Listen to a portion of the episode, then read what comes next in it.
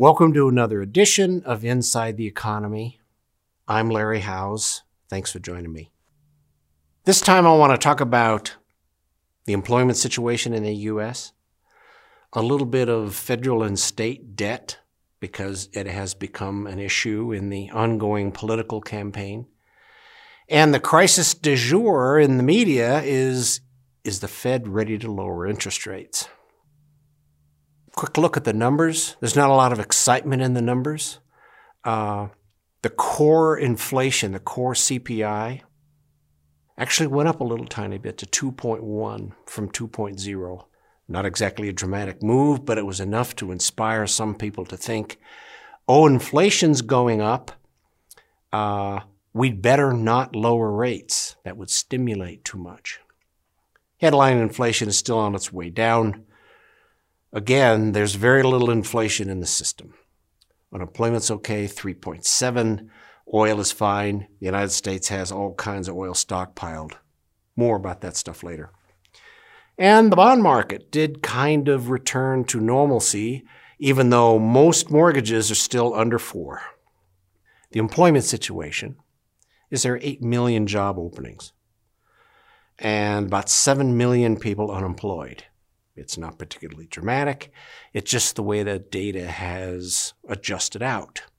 There are a lot of studies out there right now that say that the old natural unemployment rate that was 4% may not be the case anymore.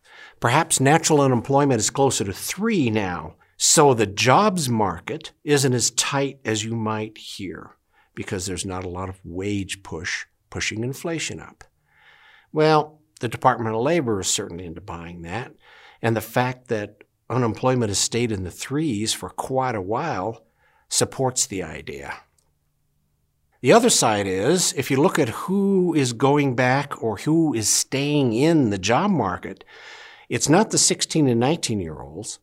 They're in a situation where they can stay out of the job markets. They're going to live at home till they're 30 anyway. It's the people over 55 that are going back into and participating in the job market. Some of them went back in because they need to. Some are re entering the workforce. Again, from the Department of Labor. It's more that a lot of these people over 55 or over 60 have finished one career and they're starting another. Clearly, 60 years old is not what it was back in the 70s. So start another career. Great. There's a lot of people left to go in the workforce if they so choose. One of the places that there's not a lot of hiring is state and local government. This actually goes on the federal level too. The numbers are down. It's only about 2% of the total employees, but it's a lot of millions of people that aren't directly employed by the state and local governments. They hire contractors. That's a trend that comes in and out of favor. Right now, it's very much in favor. Some of that is due to this. These are unfunded pension numbers, and the darker the color, like the black states, those are states that have fully funded or have nearly fully funded their state and local pension plans. Why Wisconsin would have 102% funding in their pension plan, I don't know, but anyway, the lighter the color, and you notice Colorado kind of sticks out, being well underfunded. PERA, the large state system, and a lot of the counties, Douglas, Jefferson, Arapahoe, have very underfunded pension plans. It's going to be an issue brought to the voters sometime very likely in the next decade. Do we put more money into these plans, or do we tell the plan participants you aren't going to get as much out as you thought? Well, more on that when it comes back into the political arena. The federal tax revenue in 2018 was about 3.3 trillion. The government spent 4.1 trillion so there's an $800 billion deficit that is now part of the political rhetoric. The total US economy in 2018, at the end of 2018, was about 21 trillion. And it grew around 3%. Well, that in itself adds up to 630 billion. So it is reasonable to say that if it wasn't for the government's deficit spending, the economy would be contracting now and not expanding. Okay, that's reasonable. There are some big assumptions made in there, but the point is the federal government, if there were the political will, could stop deficit spending literally any time it wanted.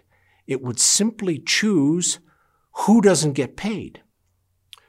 Well, do you not pay the State Department? Do you not pay Social Security? Do you not pay Boeing? Whoever it is, they can stop spending the money, make the budget deficit go away, and slowly whittle down the debt at what cost to the economy? How much do you want it to slow? How long do you want it to be slow? That's it. It's simply a decision. It's not lacking numbers. This is not related to debt, but short-term interest rates have turned. They have come down. Fed funds rate, the effective funds rate, in anticipation that the Fed is going to lower rates here at the end of July. Whether they do or not, we'll talk about that in a second. But they are assuming the Fed will lower. They've jumped the gun. The bond market rallied a little bit. So did the stock market. S&P 500 is up 22% on the year. Some of that in anticipation of what the Fed's going to do at the end of July. Volatility isn't up. It's just more of the same. The stock and the bond markets have already anticipated the Fed doing this. It's been a huge issue in the media and a political football. There really is no reason for the Federal Reserve to lower rates. They are in the process of trying to slow the economy, not stimulate it. When you lower rates, you stimulate the economy. We're doing fine. We're in the process of going from a GDP at 3% to where it ought to be 1.8, 1.6, which is what I'm hoping the US GDP will be at the end of 2019. This is really not the time to lower rates and stimulate more growth.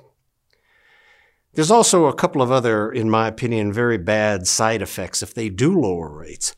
One, it'll appear that the Fed is succumbing to political pressure and the whole rigmarole in the political debate, which is bad. The Federal Reserve really ought to be above and completely independent of all that rhetoric. It will stimulate an economy that they've been trying to slow down for 15 months. This is not the time to stop it.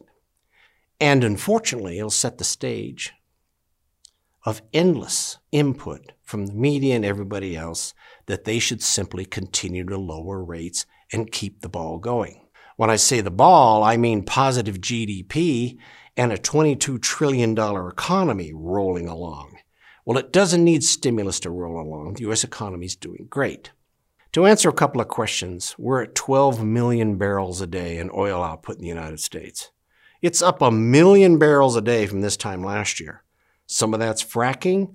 It's all kinds of sources. We're the number one producer of petroleum on earth right now. And we have stockpiles that would last months. One of the reasons that the price of oil is still in the 50s. Another question was really, has there been changes in consumption of petroleum, which is why there's so much stockpiled? No, the, the use of petroleum, which is the line here at the top, is right up there since it's been since the 60s. We use a lot, we drive a lot, we generate power with it. The big difference is natural gas has taken over a huge percentage of what used to be coal. And I don't think the coal industry is ever going to recover to where it was.